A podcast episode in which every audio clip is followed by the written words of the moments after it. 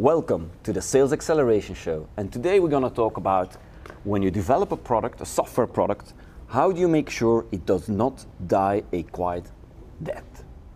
We are at In the Pocket and I invited Jan to discuss this. Jan, maybe before we start, explain what you do and then let's dive deep in. Right, so I'm Jan, I'm the Director of Sales and Marketing at In the Pocket. I was actually the first sales guy at In the, The Pocket. first one. Yeah, I wore many hats. Yeah, and then yeah, yeah, today we have a team. That's why suddenly this starts. Yeah. I know the feeling. Uh, and today we have uh, an amazing team of small team, an agile team of about eight people, working on business development, account management, and Yeah. doing our marketing. And, and we were discussing yesterday about this. A lot of companies start software product and suddenly it kind of goes down and down and quietly down. And I said, you need to talk about this during my show.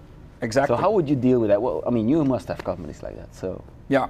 So typically, when people look at building software or products, Mm. um, they look at two stages, right? Um, there's new technology, and people want to experiment with that technology, and so Mm-hmm. the hype curve the hype Yeah. curve, you know, the first phase is an adoption circle, the, Yeah. the kind of uncanny phase of new Yeah. technology. What is this? The, the glass hole Yeah. uh, experience, right? Is that Um, where we're at that block with blockchain now? That's we're really definitely the- there with blockchain. We're definitely there with AR. We're Yeah. definitely there with AI. Exactly. It's Yeah. it feels like very uh, interesting. It, it feels like there's something going to happen. Still figuring out the exact use case. exactly, Yeah. exactly. Yeah, yeah. Um, cool things are happening, but mostly it's cat pictures Yeah. and cryptocurrencies that don't Yeah. make sense. And right? words, it is disruptive.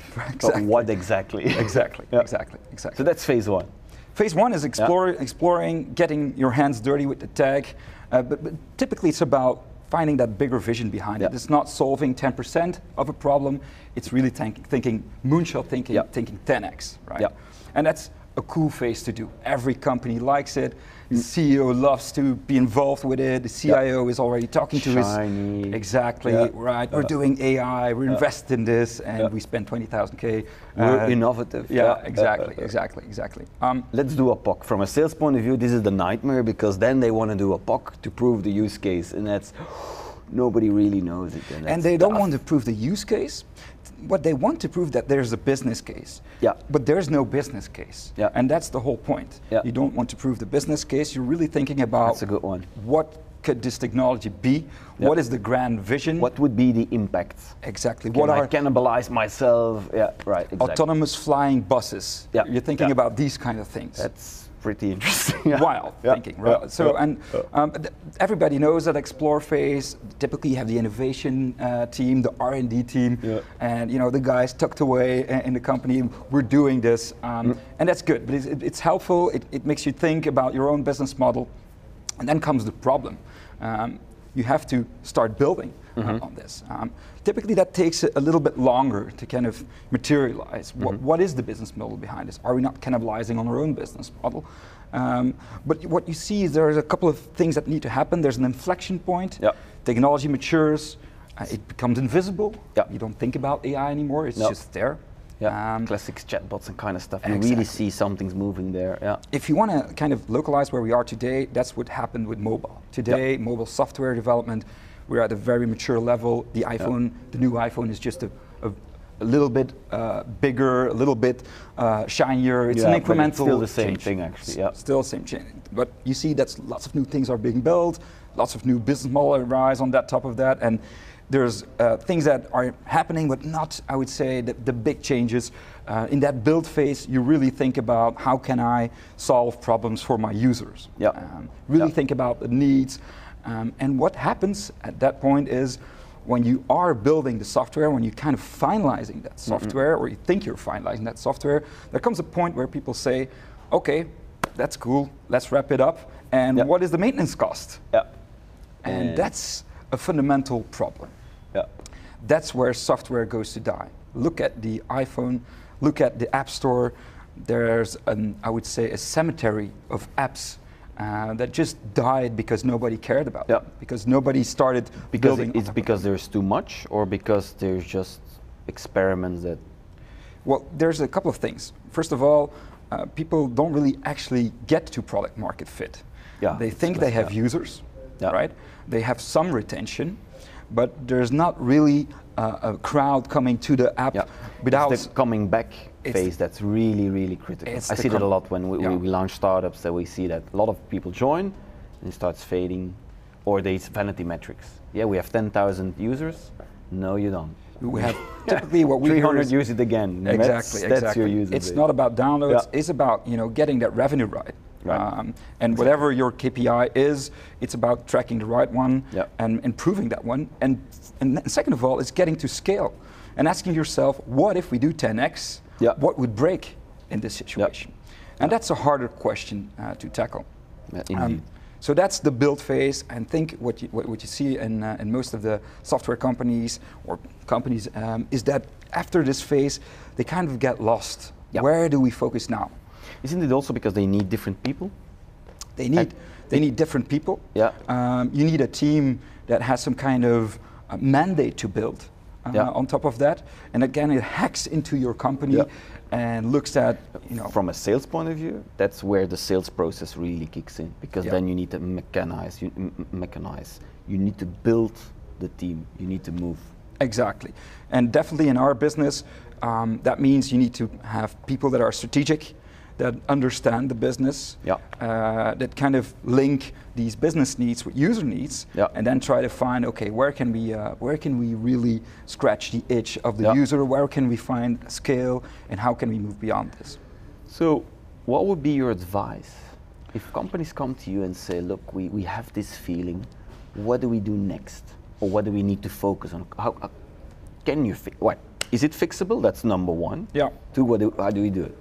Well, um, so that's the third stage. It's called the growth stage of a product, um, and it means that you really look for um, where can we improve. Yeah. Um, and typically, what you need is a, a good overview of what are you, what is your success, what is, what are the reasons for your success. You need to kind of tackle what is the KPI that really Yeah. matters to us. And it's Uh, probably not what you thought in the beginning. It's, No. I mean, isn't the key also with your users? Because I, what I do a lot is when a lot of people sell 10 deals and then it kind of stops. Yeah. And then I said, now you go back to those 10 and you really ask them, why did you really buy it? Be true. Exactly. And then you get strange answers and that's your value prop actually. Exactly, yeah. exactly. And you don't know um, your users as well as you think uh, Yeah, you, you do, right? So you have to really get out there and you have to start experimenting uh, Yeah. with these users. And that's where a growth team comes in. Yeah. And for a growth team, you know, it's a bit of a, the Avengers, right? You have uh, Mix it all, uh, exactly. yeah, yeah. You have uh, data scientists, very hip and trendy right Yeah. now. But um, th- these people are really um, crucial to. Uh, they dive in, they crunch the numbers, and they look at okay, where's the pattern here? What can we? Uh, what so we it's pattern searching. exactly. Yeah. Uh, next to that, you need a very good product guy.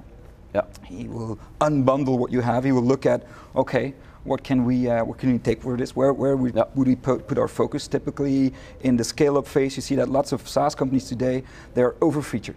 Yep. They, they, they Yep. reacted to every response. Completely agree. They reacted to every response of their customer. and they don't know where what to prioritize in their feature set. I, I actually solve this. If I look from a sales point of view, I basically cut their offering and I say you need a basic product and, and I start cutting it in pieces because the sales cycle takes long, especially when you go B2B and larger ones. Yeah. And then I start dividing it that way. But that's from the sales angle, but you need to do it from the product angle. The you right need it Yeah. from both angles, and that's Yeah. where. Um, so that's you know the, the product guy comes in, the engineer comes in too, Yeah. because the, that's typically a solution architect uh, that understands.